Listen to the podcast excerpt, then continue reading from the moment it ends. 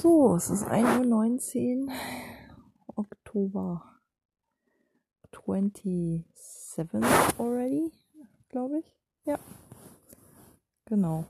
Ich habe schon den Dienstag erreicht, den 27.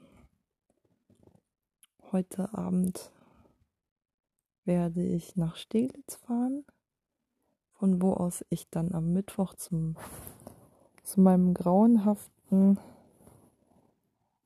8.30 Uhr bis 19 Uhr Zwischendienst aufbrechen werde, den ich hoffentlich lebend überstehen werde. An dem Tag darauf habe ich Betriebsarzt und dann noch einen Spätdienst am, äh, nee, einen Frühdienst am 31. Wo ich wieder von Steglitz aus hinfahren werde, of course.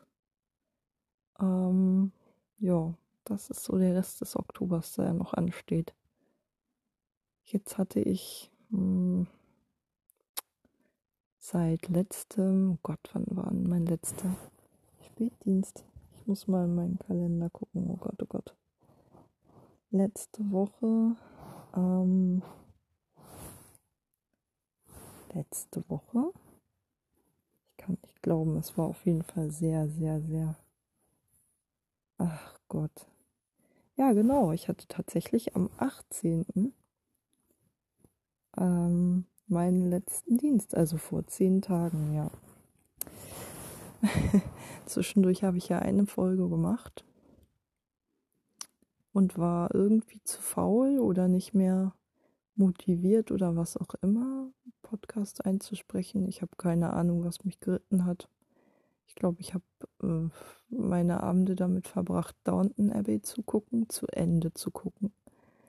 Ey, ich habe diese Serie gesuchtet bis zum Schluss, aber solange ich noch nicht in den äh, Features und Extras war, habe ich diszipliniert jeden Abend nur eine Folge geguckt. Ähm, von vorne bis hinten nur die Extras habe ich am Stück geguckt. Was dann so zwei, drei Stunden am Stück waren. Das war schon heftig.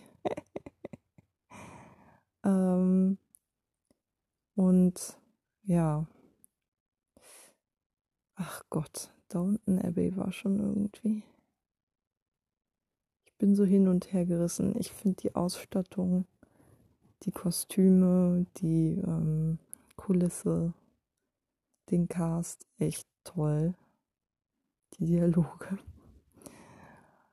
Ähm, persönlich finde ich es politisch ziemlich konservativ und es hat ganz schön viel so oh, diesen Kitschanteil mit wer heiratet wen und welcher Topf passt auf welchen Deckel, bla bla. Was mich persönlich ja nicht wirklich interessiert. Ich bin ja eher so für die Soziologie da.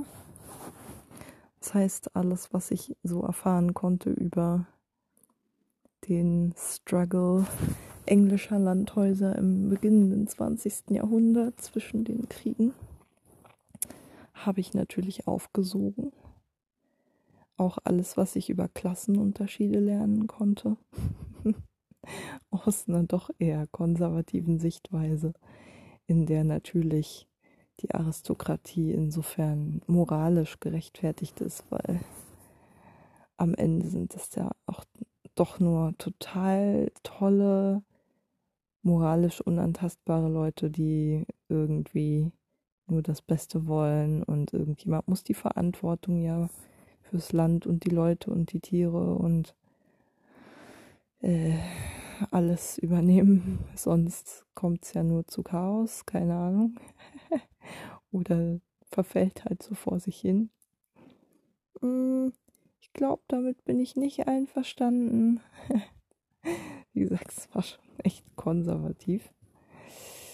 Ich weiß ja, dass Julian Barnes ein, äh, Julian Fellows ein Tory ist. Insofern, naja, merkt schon, he's, he's leaning towards aristocracy. He can't help it. Aber abgesehen davon, wenn ich diesen ganzen pro-aristokratischen Quatsch mal weglasse ähm, und die sehr, sehr, sehr schematische und holzschnittartige Wiedergabe sozialistischer Thesen, wo die Figuren einfach nicht halb so lebendig waren. Also man merkt einfach, die linken Diskurse der Zeit sind viel weniger liebevoll ausgestaltet und wiedergegeben. Die werden so ein bisschen stiefmütterlich behandelt, finde ich. Aber gut. Davon mal abgesehen fand ich die Serie, ja, zog einen so in ihren Bann. ich hab's geliebt. Äh, ich habe mich immer wieder auch so an Penny Dreadfuls erinnert. Oder an irgendwelche Victorian Novels über, keine Ahnung, naja, so Bronte-Romane oder sowas. Jane Eyre oder so. Und sowieso, ähm, keine Ahnung, das, was ich so über Jane Austen weiß, ist auch sehr ähnlich. Ich habe noch nie Jane Austen gelesen, sonst hätte ich mich jetzt nicht so komisch ausgedrückt. Ja, und das ist jetzt wirklich ein ganz komisches Gefühl gewesen, mit dieser Serie durch zu sein. Und ich habe mir aber die ganze Zeit vorgenommen, dass wenn ich mit der fertig bin, irgendwas, was genauso einen soziologischen Anspruch hat, ähm, zu gucken, aber vollkommen entgegengesetzte Zeiten und Milieus porträtiert. Ursprünglich wollte ich direkt danach Tremé gucken, aber weil ich halt so sehr an Downton Abbey gehangen habe und es mir so schwer fällt, da auszusteigen ähm, und ich nicht in die Falle tappen möchte, den dämlichen Film mir anzugucken, der mich sowieso nur enttäuschen wird, weil Filme, die aus Serien hervorgehen, immer scheiße sind. Ähm, deswegen habe ich einfach mal heute spontan beschlossen, Tremé, äh, nö, lieber gleich The Wire nochmal, weil das ist jetzt, äh, weiß nicht, bestimmt auch bald, hm, also mindestens fünf Jahre her, seit ich das letzte Mal The Wire geguckt habe, das erste und letzte Mal. Ich weiß noch nicht mal, ob ich es nicht sogar mit deutschen Untertiteln oder vielleicht sogar auf Deutsch geguckt habe. Also, Alter. Ähm, ich habe es im Prinzip noch nicht auf Englisch mit englischem Text geguckt. also ich lese ja immer die englischen Untertitel mit. Ähm, und es muss halt eine Sprache sein. Das heißt, ich ähm, höre sozusagen die in Originaltonspur und gebe mir dazu die englischen Untertitel für Hörgeschädigte. Einfach weil es bei The Wire nicht anders geht, ganz ehrlich. Ich bin halt leider nicht in Baltimore aufgewachsen.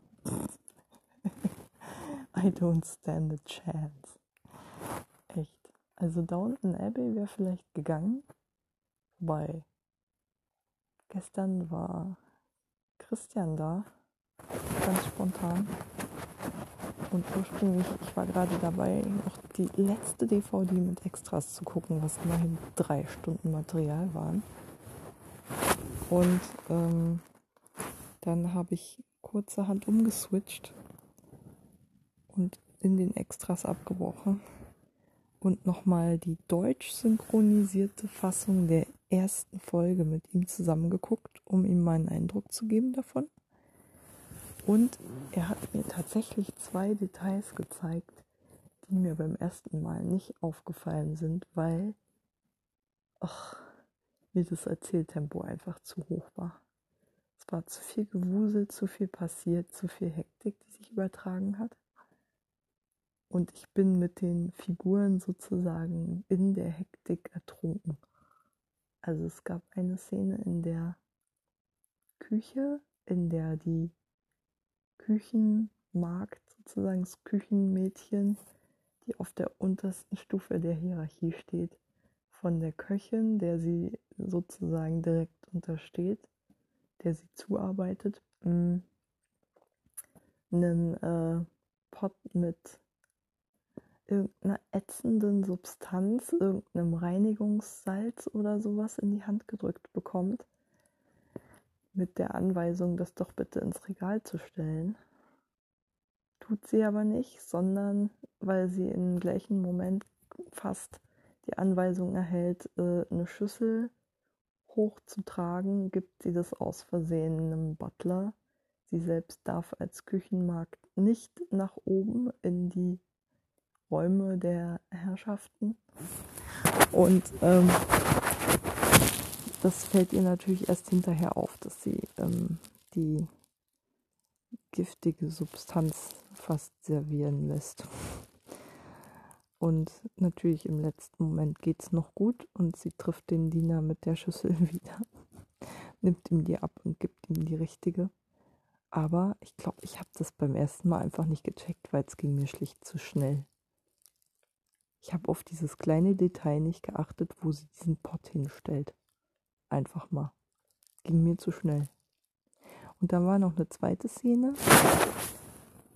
Ähm,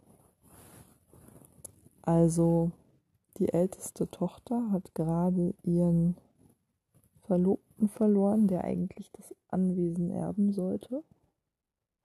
Quasi. ähm, in der Hoffnung, dass sie mit ihm dann einen Sohn zeugt, der der legitime Erbe des Ganzen wird. Des ganzen Anwesens und des Vermögens auch. Und ähm, deswegen hat sie halt jetzt eine Menge, naja, wie heißt das? Fortune Hunters, also äh, Heiratsschwindler an der Backe oder Leute, die sich Hoffnung machen, das Ding erben zu können, beziehungsweise so an die Mitgift zu kommen. Und ähm, da taucht dann auch gleich so ein Duke auf, der mm, auf ihre Mitgift aus ist, dann von ihrem Vater erzählt bekommt, dass es keine Mitgift für ihn geben wird aus rechtlichen Gründen. Ich habe es selbst nicht so ganz verstanden. Christian auch nicht, Gott sei Dank. Ich habe es auf Deutsch geguckt. Ich habe es beim ersten Mal auch schon versucht. Also den Teil, wo äh, die Erbfolge genau erklärt wird, habe ich auch auf Deutsch gesehen, weil ich auf Englisch einfach nicht weiterkam, aber da habe ich genauso wenig durchgesehen. Das ist einfach zu krass. Also es ist irgendwie, ich weiß nur im Prinzip, äh, nee, ich weiß es nicht. Ich, ich verstehe es einfach nicht. Verstehe einfach nicht, wer da was wann erbt, wer da sozusagen das Anwesen erbt und wer das Vermögen erbt, auf wen das übergeht und wer letztlich die Kontrolle hat und was dafür passieren muss. Ich weiß ja nur, wie dann die Geschichte weitergeht. Da geht es ja darum, dass sozusagen der rechtmäßige Erbe, also äh, so ein Mittelschichtmensch namens Crawley, plötzlich eingesetzt wird als Erbe. Und ähm, auf den geht halt sozusagen der Titel über, so wie ich das verstanden habe. Ähm, so dass er eigentlich der rechtmäßige Erbe des Anwesens wird. Und Mary, die älteste Tochter des Hauses, ähm, von Lord, Granth Lord und Lady Grantham, ist halt diejenige, die ähm, dann eigentlich die ersten Staffeln hindurch komplett gepusht wird, irgendjemanden zu finden. Bevorzugt eben diesen Crawley, der eigentlich der Erbe ist. Ähm, so dass halt ähm, das Familienvermögen, wenn man so will, in der Hand der Granthams bleibt. ähm, eine arrangierte Ehe sozusagen. Äh, aber in dem Fall geht es ja noch nicht darum, sondern einfach darum, irgendjemanden zu finden, der möglicherweise ihr helfen könnte, einen männlichen Erben hervorzubringen, auf den das Grundstück übergehen könnte. Ähm, tja. Und das scheint nicht ganz so einfach zu sein. Jedenfalls klappt das auch nicht so, wie sich die Granthams das gedacht haben. Und ähm, jedenfalls die Mitgift, auf die der Duke aus ist, wird es nicht geben. Und ähm, der ist nicht nur Mitgiftjäger, sondern hat mit dem ähm, einen Diener eine Affäre und ähm, dafür ähm, hat dem eine ganze Menge Briefe geschrieben oder sie haben einander eine ganze Menge Briefe geschrieben oder er hat ihm Liebesbriefe geschrieben anscheinend. Und ähm, bricht dann unter dem Vorwand, sich von Lady Mary die ähm, das Haus zeigen zu lassen in den Raum von im Dienstbotenquartier der äh, von Thomas ein, diesem Diener mit dem er eine Affäre hat und entwendet diese Briefe. Später wird Thomas dann äh, von dem Duke erfahren, dass nicht nur diese Mitgiftjagd erfolglos war, sondern Thomas wird auch versuchen, ihn zu erpressen, den Duke, ihn in Stellung zu nehmen. Eigentlich sind sie auch irgendwo verliebt ineinander, aber wohl nicht nur. Ähm oder ich weiß nicht, ich glaube Thomas wahrscheinlich nicht. Kann sein, dass nicht. Ähm jedenfalls müssen, müssen sie mal eine Affäre gehabt haben. Und Thomas möchte, ähm, genau. Thomas weiß ja, dass er noch die Liebesbriefe als Beweis hat für die Affäre und versucht den Duke damit zu erpressen, damit dieser ihn in Stellung nimmt, weil er mit seiner Position in Downton Abbey halt nicht ähm, zufrieden ist. Und ähm,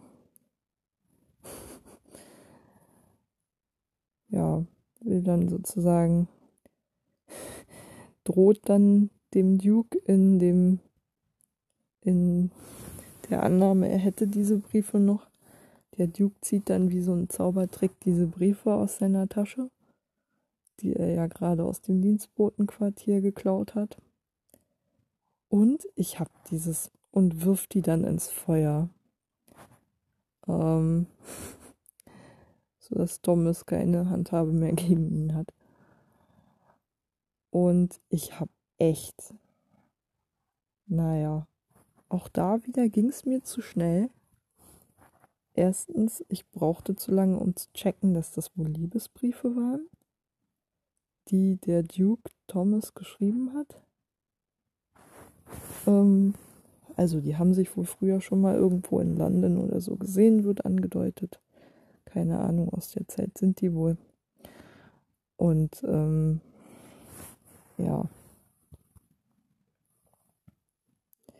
Jedenfalls dass das Liebesbriefe des Dukes an Thomas waren, die ihn kompromittieren konnten, ist mir ja schon aufgefallen, aber ich war echt, ich habe dieses Puzzlestück nicht mehr gehabt. Warum um alles in der Welt der Duke in Thomas Zimmer gewesen ist mit Lady Mary? Was der da gemacht hat. Ich habe ja gesehen, dass der da in der Schublade geschnüffelt hat eigentlich. Und ähm, ich hatte echt irgendwie verpeilt, dieses Puzzlestück einzusetzen, woher der die Briefe hatte und was das für Briefe waren. Ich glaube, ich war auch schon ein bisschen müde oder so. es war zu lange her, seit ich das erste Mal die Folge gesehen habe, weil ich glaube, obwohl, ich glaube, das beim ersten Mal war mir das auch schon zu hoch. Weil einfach zu viel passiert ist und zu viele so kleine Sideplots drin waren und so Kram und das Erzähltempo auch einfach höher ist, als ich es gewohnt bin. Ja. Also, da ist mir erstmal aufgefallen, huch, wer weiß, was ich noch alles irgendwie an der, der, an der Serie entdecken würde, was mir bisher nicht aufgefallen ist, an Kleinigkeiten oder so Sideplots oder gar nicht mal so unwichtige Sideplots. ähm, was mir bisher entgangen ist und ob ich vielleicht beim zehnten Anlauf diesen verschissenen Erbfolge Rechtskram mal kapieren werde. Ich glaube, das könnte ich noch 20 Mal auf Deutsch gucken und ich würde es trotzdem nicht kapieren. Auf Deutsch und Englisch. Ich bin daran verzweifelt. Also, Alter, nee. Egal. Das war ein bisschen demütigend, mich von Christian darauf hinweisen zu lassen. er hat mir das noch mal schön aufs Butterbrot geschmiert.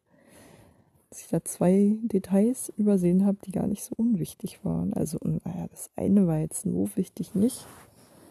Das andere schon.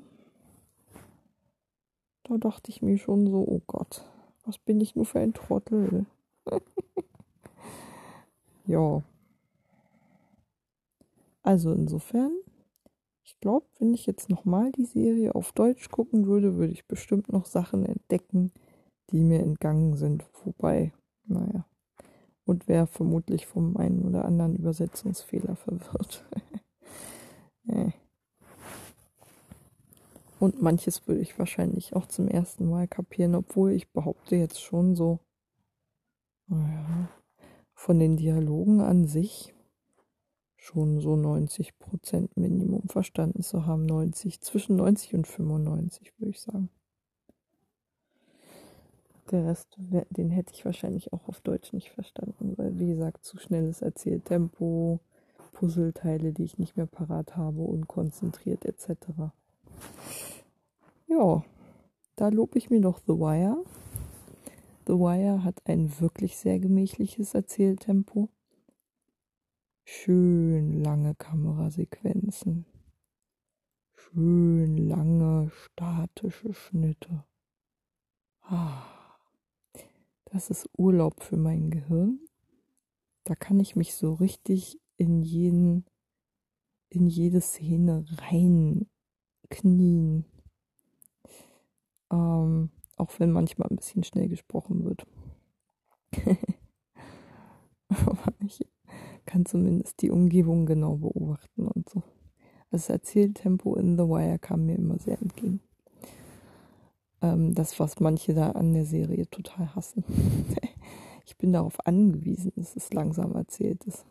Zu schnell, das würde ich gar nicht hinbekommen zu folgen. Weil ich halt so bin, wie ich bin. Auffassungsgabe ist einfach nicht mein, meine Stärke. Aber dafür kann ich gründlich beobachten, denke ich. Wenn ich nicht total überfordert werde. Ja, ähm, was habe ich denn heute noch gemacht und warum erzähle ich das jetzt eigentlich? Ähm, ich glaube, das liegt daran, dass ich wirklich eigentlich nichts heute gemacht habe. Doch, ich habe heute noch ein bisschen gegen meine Handysucht gekämpft und so halb verloren, so halb gewonnen. Ich hatte heute einen schweren inneren Kampf, nämlich und zwar mit Duolingo, meiner Russisch-Lern-App, Sprachlern-App, in der ich jetzt seit 210 Tagen Russisch lerne. Und ähm, ich habe heute, ich war heute, ich habe mich äh, reinziehen lassen in so ein Punktegerangel an der Spitze der Tabelle, damit ich sozusagen weiterhin führe unter all den Leuten, die das gerade machen.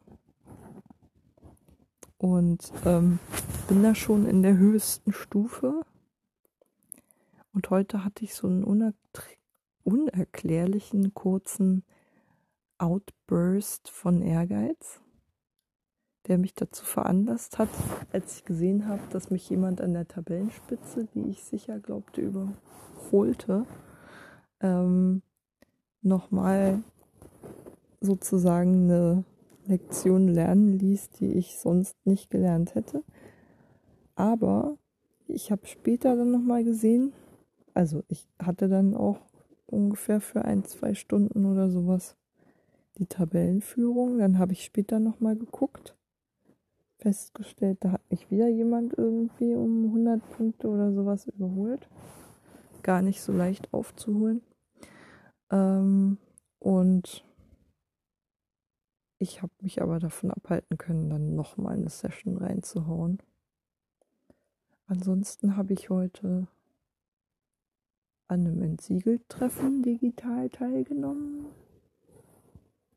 Ähm, morgen ist Rovo abends dran. Muss ich gucken, dass ich dann gerade mal in Steglitz bin.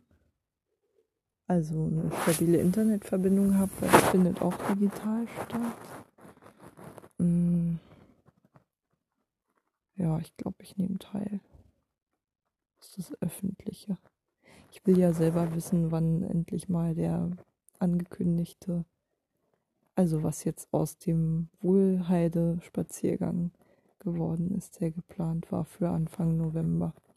Wegen Corona wird der wahrscheinlich nicht stattfinden, aber ich will es trotzdem mal hören, wie da die Planungen sind. Und ob sich da noch irgendjemand drüber unterhalten hat, ohne mich. Keine Ahnung. Also ich denke mal, hm, hm, Abstandsregeln draußen, nicht zu viele Leute. Wäre schon möglich, aber es wäre, naja, natürlich nicht halb so desaströs wie dieses Unionsspiel am Samstag mit 4500 Zuschauern. das das Gesundheitsamt Treptow-Köpenick interessanterweise zugelassen hat, obwohl sich Union Fans auch beim letzten Spiel, das ein paar Wochen vorher stattgefunden hat, ähm, nicht an ihr Hygienekonzept gehalten haben. Also eine rein wirtschaftliche Entscheidung, die das Gesundheitsamt da getroffen hat, offensichtlich. Wofür es massig Kritik gehagelt hat, unter anderem von der Gesundheitssenatorin.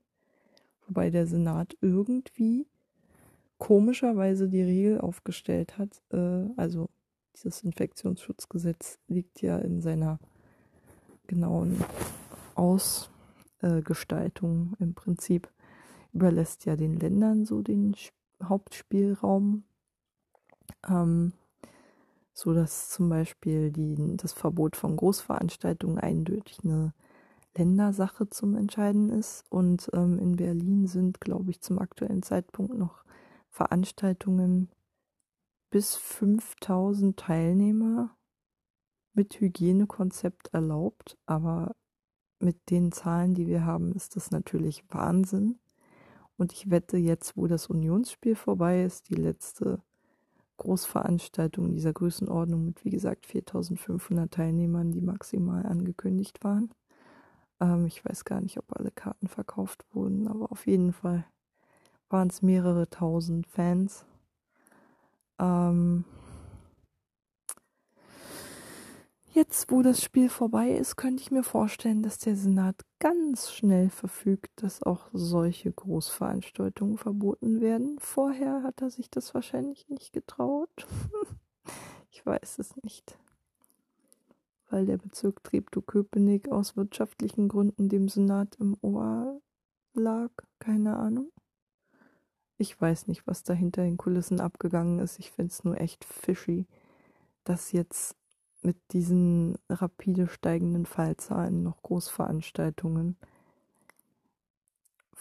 also wie Fußballspiele noch stattfinden können, wo sich schon irgendwie eigentlich nur so, keine Ahnung, fünf Leute in äh, drinnen und zehn Leute draußen treffen dürfen.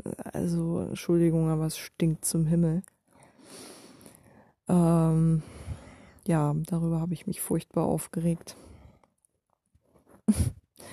Apropos aufgeregt, aufgeregt habe ich mich auch über ähm, einen Volksentscheid, der jetzt anlaufen soll. Ich glaube, es beginnt jetzt demnächst die erste Phase der Unterschriftensammlung. Ich weiß noch nicht genau wann. Ähm, ob das schon angelaufen ist oder erst Anlauf, anlaufen wird demnächst. Ähm, werde ich ja demnächst sehen. Im Tagesspiegel wird man noch genug darüber lesen. Selbst im Checkpoint, selbst in der Proletarier-Variante der kurzen, die ich habe. Ähm, der Tagesspiegel versucht ja auch jetzt ganz viel hinter seine Paywalls zu bringen. Jeden Scheiß. Naja, solange es nicht die wirklich wichtigen Dinge sind. sondern nur so extra Content. Öffentliche Verlautbarungen sollten bitte nicht hinter einer Paywall sein. Ähm, lernt das von der New York Times, lieber Tagesspiegel. Die hat auch alles, was Corona betrifft, glaube ich, nicht, äh, nicht gebührenpflichtig gemacht, beziehungsweise hinter eine Paywall gebracht, ähm, sondern öffentlich zugänglich gehalten. Na, jedenfalls, ich bin schon wieder abgeschweift. Ähm, eigentlich wollte ich sagen, es gibt demnächst oder gibt schon eine ähm, Unterschriftensammlung für einen Volksentscheid zu einer autofreien Innenstadt. Also alles innerhalb des S-Bahn-Rings. Aus dem sollen mit wenigen Ausnahmen, soweit ich weiß, eben Autos verbannt werden. Und ähm, tja, ich habe mich darüber furchtbar aufgeregt, weil ich zwar eigentlich auch für Autoverkehr aus den Städten verbannen bin, aber in dem Fall ist es wie äh, schlechte Verkehrskonzepte. Ähm, Beispiel, wenn man zum Beispiel ähm, eine naja, verkehrsberuhigte Zone in einer Hauptstraße einführt, muss man sich halt klar sein, dass die Nachbarstraßen dann umso mehr genutzt werden und dann sozusagen Ausweichverkehr auf anderen Routen entsteht. Ähm, so wird es auch jetzt sein. Naja gut, man kommt halt nicht mehr in die Innenstadt, aber die Ausfallstraßen Richtung Brandenburg in alle Richtungen werden natürlich immer noch genauso zugestaut sein und die Leute werden versuchen, irgendwie so dicht wie möglich an den Ring zu kommen. Und es wird sich prognostizierbar noch mehr stauen am Außenring, äh, beziehungsweise Richtung Ring von Brandenburg aus. Mhm. Davon gehe ich jedenfalls fest aus. Und zwar aus folgendem Grund. Ähm, wenn wirklich verkehrsberuhigende Maßnahmen im großen Stil in der Innenstadt ähm, kommen sollten, wird das unweigerlich sehr viele Wohnlagen aufwerten, die jetzt noch durch ein hohes Verkehrsaufkommen sozusagen immobilienmäßig nicht äh, perfekt verwertbar sind. Und es wird eine massive Wertsteigerung echt vieler Immobilien geben. Und ähm, das heißt, die Immobilienpreise werden steigen. Mhm durch die Aufwertung diverser Wohnlagen in, innerhalb der Innenstadt. Es werden noch mehr Leute aus der Innenstadt rausgedrängt in der Folge, weil die Besitzer mh, hm, auch von Eigentumswohnungen und so garantiert mehr Miete nehmen wollen. Ähm, der Mietendeckel wackelt ja eh. Keine Ahnung. Außerdem wird er an allen Ecken und Enden umgangen. Und Kontrollen gibt es ja bis heute nicht so richtig. Zumal glaube ich ehrlich gesagt auch, ich bezweifle, dass die Bezirksämter gerade dafür Ressourcen haben. Ähm es gibt im Tagesspiegel äh, so Rubriken, sozusagen eine Rubrik mit Worst of Wohnungsmarkt. Keine Ahnung. 10 Quadratmeter Durchgangszimmer oder die WG-Küche für Fantasiepreise vermietet werden. Solche Dinge werden sicherlich nicht weniger werden, wenn, wie gesagt, Verkehrsberuhigung in der Innenstadt ein durchgesetzt werden sollte, dann werden solche Dinge weiterhin möglich sein und ausgenutzt werden. Ähm, tja,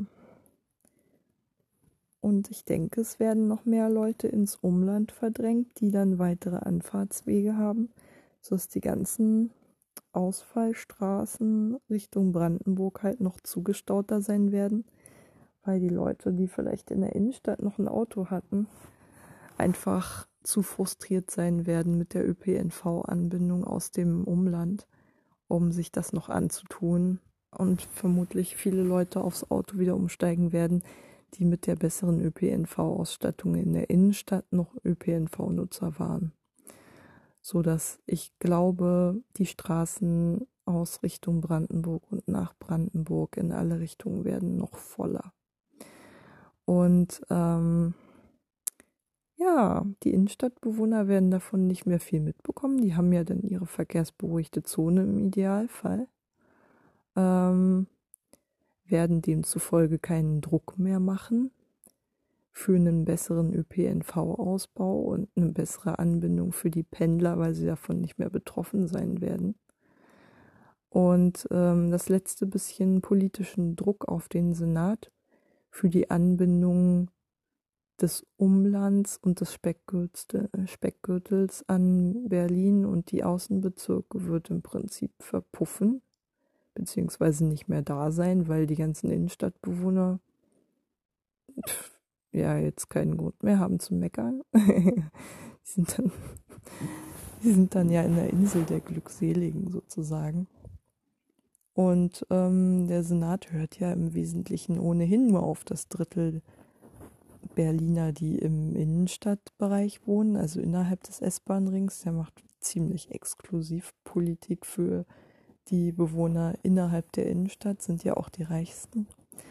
Ähm, zwei Drittel aller Berliner wohnen meines Wissens, also naja, 60 Prozent aller Berliner wohnen meines Wissens außerhalb des Rings.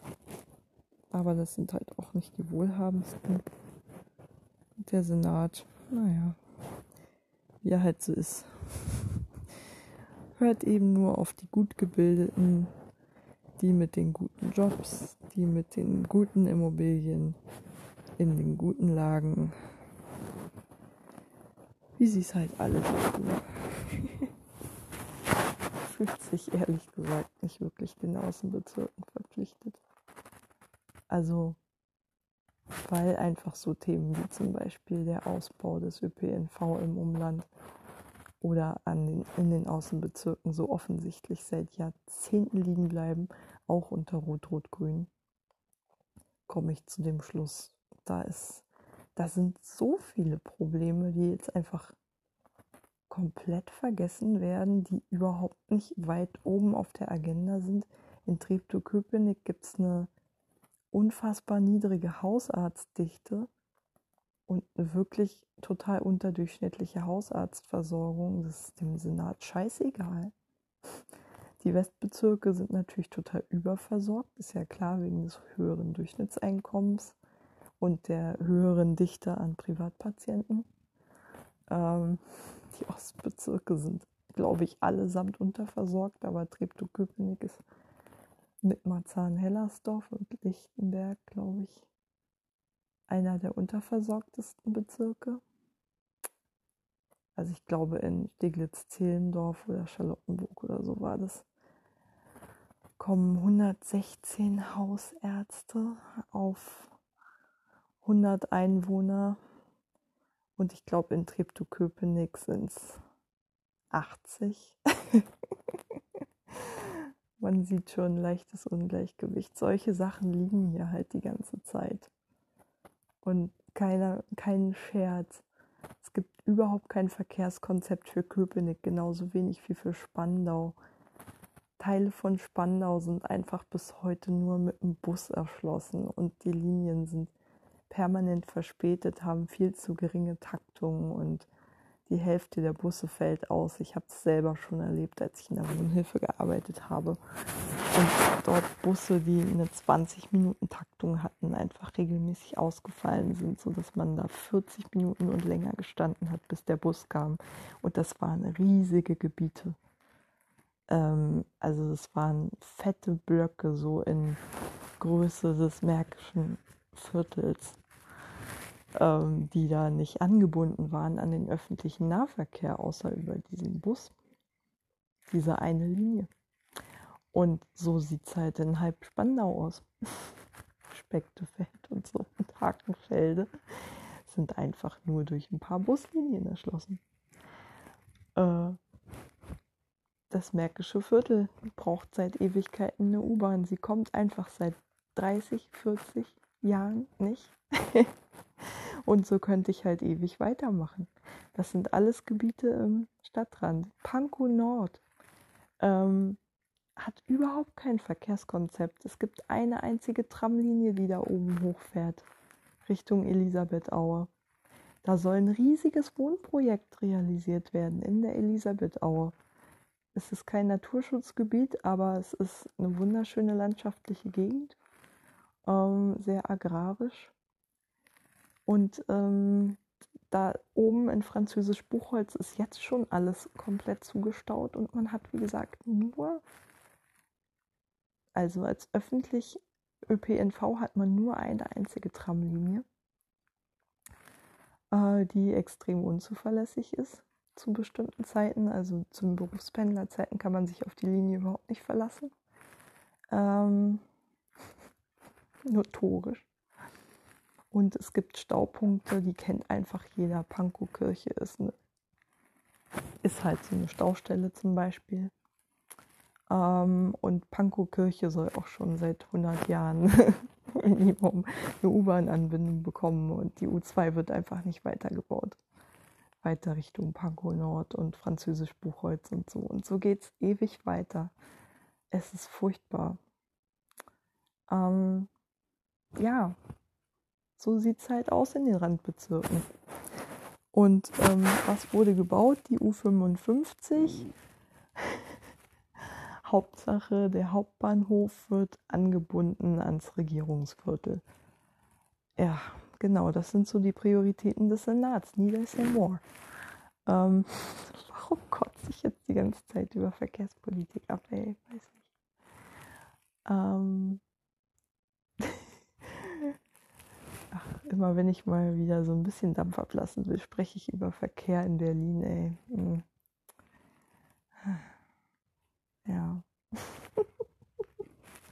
Oder über unsere nicht funktionierende Verwaltung und unsere ähm, Standards im öffentlichen Dienst, die wahrscheinlich noch die Zustände in einem durchschnittlichen Bürgerkriegsland kurz nach Ende des Bürgerkriegs, wenn die UN da war und ein paar Strukturen aufgebaut hat, vermutlich noch unterbietet. naja. Ach verdammt, ey. Ich könnte endlos über Berlin kotzen. ja, trotzdem will ich hier irgendwie nicht weg aus diesem Chaoshaufen, dieser dysfunktionalen Scheißstadt. Ah ganz ehrlich, nach MacPom zurück will ich auch nicht. Und ins gelobte Ländle will ich auch nicht. Ähm, Entschuldigung, ich kann nicht mal Schwäbisch. Wie sollte ich denn in Schwabe, im Schwabeländle überleben, wenn ich da die, die Einheimischen nicht verstehe? nee, im Ernst. Berlin ist irgendwie schon leider Gottes mein Zuhause in all seinem unregierbaren Chaos und mit allem, was dazugehört. Und eigentlich wollte ich heute über ganz andere Sachen sprechen. Aber ich glaube, es ist gut, einfach mal ein bisschen Dampf abzulassen. Ich hatte vorher schon wieder so ein bisschen so einen Anspannungszustand. Ich meckere die ganze Zeit und jetzt rede ich von einem Anspannungszustand, den ich vorhin hatte. Naja. Ähm, äh, weil ich mal wieder meine Nachbarin gehört habe, aber ich glaube, ich habe dann nicht mehr darauf geachtet, aber um 22 Uhr haben sie jedenfalls keine großen Geräuschkulissen mehr abgegeben. Hatte kurz so einen Anfall, wo ich dann gegoogelt habe, wie viel hört ihr von euren Nachbarn, so nach dem Motto.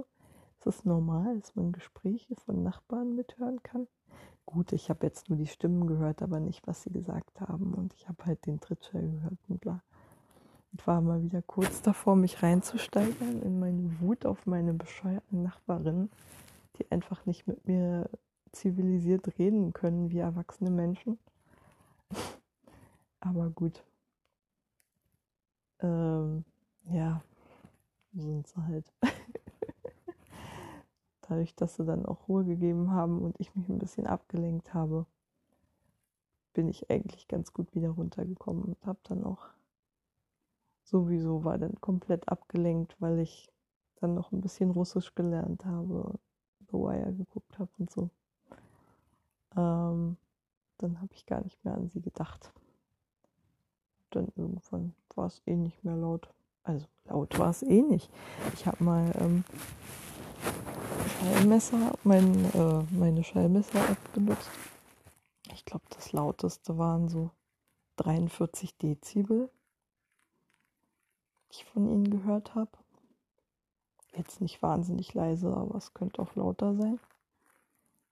Also ich wette mal, wenn nebenan gebohrt wird, geht das eher so in Richtung 90 Dezibel oder so. Keine Ahnung. Je nachdem, wie dicht es an meiner tragenden Wand ist hier. Ähm, ja. Ähm, ja.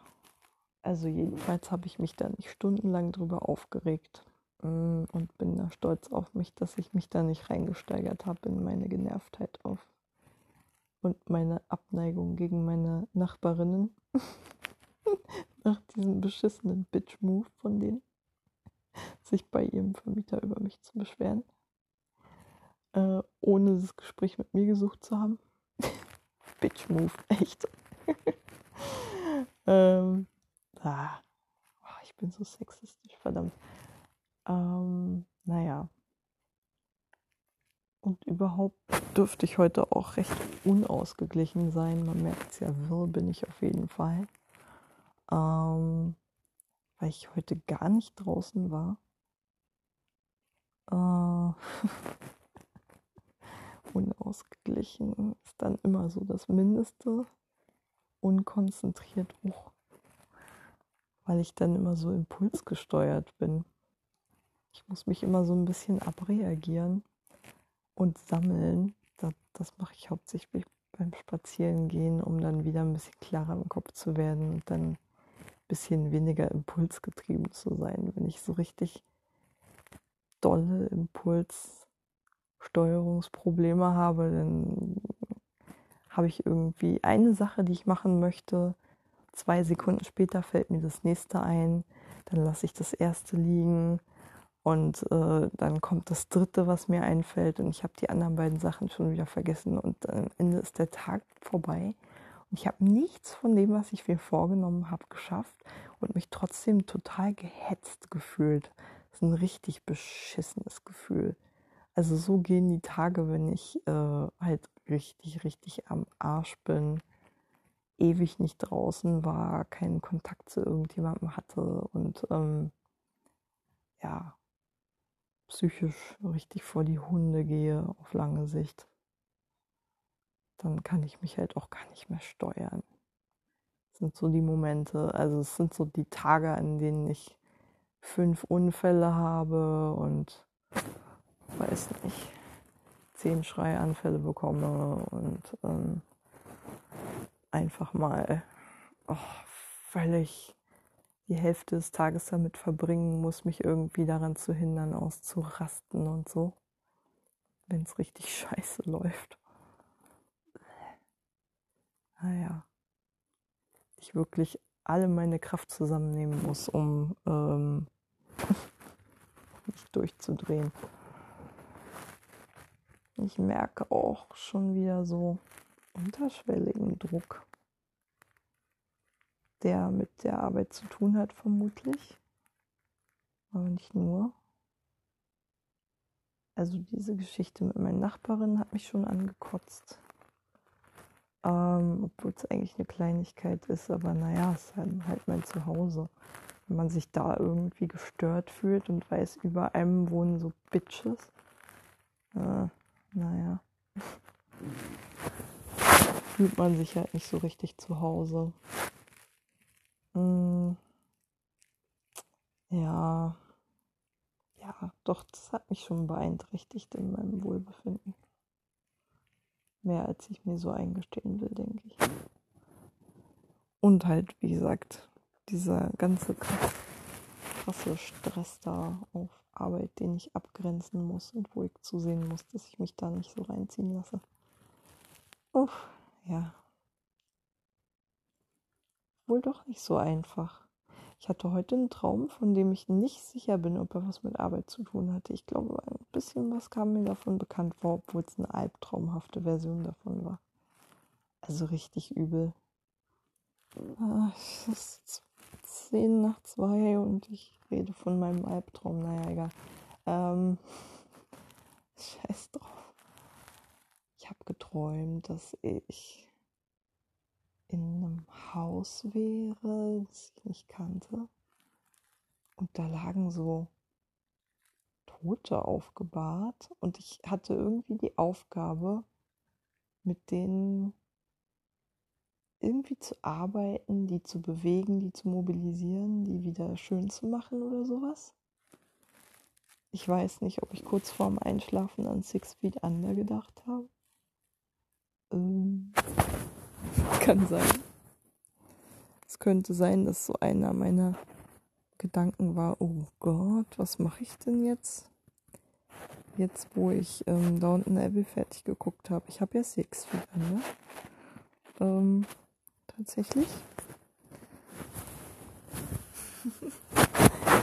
hab's aber nicht geguckt bisher.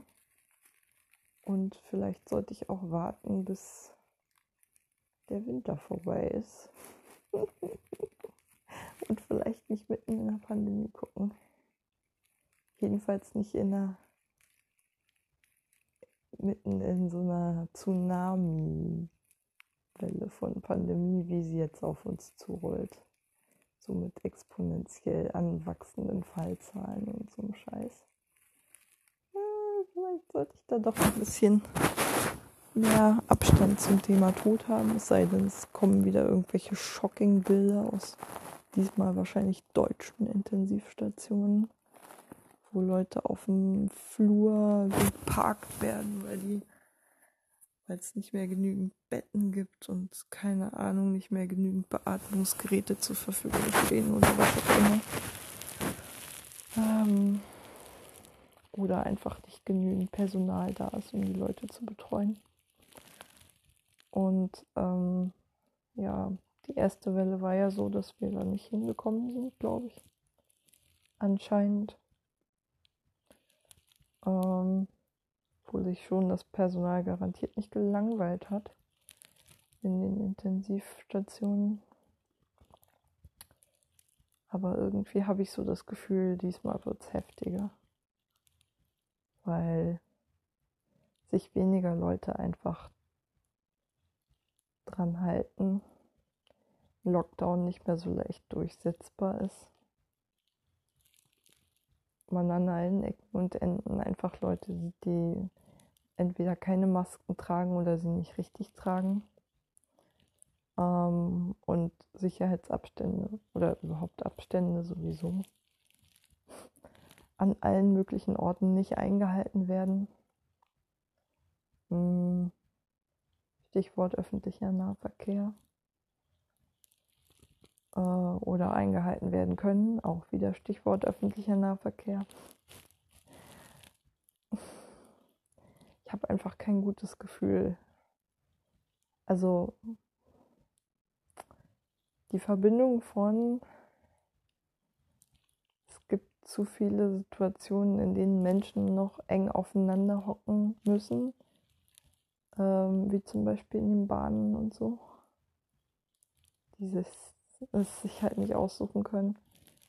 Und dann aber den vielen Leuten, die halt immer nicht mitmachen und einen Scheiß drauf geben, was, ob sie ihre Mitmenschen gefährden oder nicht. Äh, ich glaube, das ist heftiger diesmal. Ich glaube, es wird heftiger. Davor habe ich Angst. Tja, warum ich diesen seltsamen Albtraum hatte? Also es war irgendwie ganz seltsam. Ich hatte das Gefühl, mh, mm, äh, Tote, ich habe doch überhaupt nichts mit Toten bisher zu tun gehabt. Scheiße. Ich war so halb erschüttert, angeekelt auf der einen Seite, auf der anderen Seite auch irgendwie neugierig und voyeuristisch. und, oh Gott, also ich hoffe nicht, dass ich mh, mm, die Arbeit in der Wohnstätte damit sozusagen ähm, in meinem Gehirn kodiert habe, weil es äh, definitiv einen Unterschied, ob man lebende oder tote Menschen betreut in irgendeiner Weise. ich habe definitiv bisher nur mit lebenden Menschen zu tun gehabt, aber ich fürchte, naja gut. Ich weiß nicht, ob ich, ob, ob ich um das Thema Tod rumkommen werde in der Pflegeeinrichtung. Ich glaube, vielleicht ist es das, wovor ich Angst habe, dass ich damit konfrontiert werde, weil sich ja schon auch palliative Fragestellungen ergeben aus der Tätigkeit. Ähm, ja, es ist so, als ob ich in dem Traum das erste Mal darauf gestoßen wurde, sich mit Krankheit, Tod, ähm, halt einfach mal I will fucking have to deal with it. so. Whether I like it or not. I have to deal with it. Und ähm, hm, es war eine sehr brutale Art des Traums, mir das zu zeigen, aber ich glaube, die Dinge, die ich immer schön verdrängt habe bis jetzt, die kann ich irgendwie nicht mehr so verdrängen. Also mein Verhältnis zum Tod und zu Krankheit. Ich glaube ehrlich gesagt, sobald man mit Krankheit, mit Einschränkungen, mit Dingen, die die Grenzen des Körpers aufzeigen, konfrontiert ist, ist man immer auch an Sterblichkeit erinnert. Ich glaube, das ist Menschen haben ja nicht vorm Krankwerden Angst, sondern vor allen Dingen davor Angst, dass ihr Körper nicht mehr beherrschbar ist und dass sie daran erinnert werden, dass sie sterben müssen, glaube ich. Ähm, dass ihr Körper Grenzen hat, sie Grenzen haben, dass ihre Existenz eine, eine Grenze hat. So geht es mir zumindest. Und hm, ich frage mich, warum ich mich damit noch nicht wirklich auseinandergesetzt habe und in welchem Rahmen ich das tun kann. Außer Six Feet Under gucken. Vielleicht sollte ich das wirklich mal. Ich glaube, es hilft mit dem Thema Tod ein bisschen. Mehr to get more familiar with it. Maybe. Tja. Oder ich gebe mir ein paar Sachen über Pflege. On Mortality von Arthur Gawande fällt mir ein. Das Buch habe ich vor einiger Zeit schon angefangen zu lesen. Das hatte ich mir ausgeliehen. Und dann aber nach einem Drittel oder so oder nach einem Fünftel vielleicht auch schon weggelegt, weil es mir zu krass war. Aber vielleicht sollte ich da noch mal ran, weil ich glaube, ich bin gerade bei Fragen, die ziemlich heftig sind, aber um die ich irgendwie gerade nicht rumkomme, angekommen. Mal gucken, wann ich dazu die Kraft habe. Gute Nacht.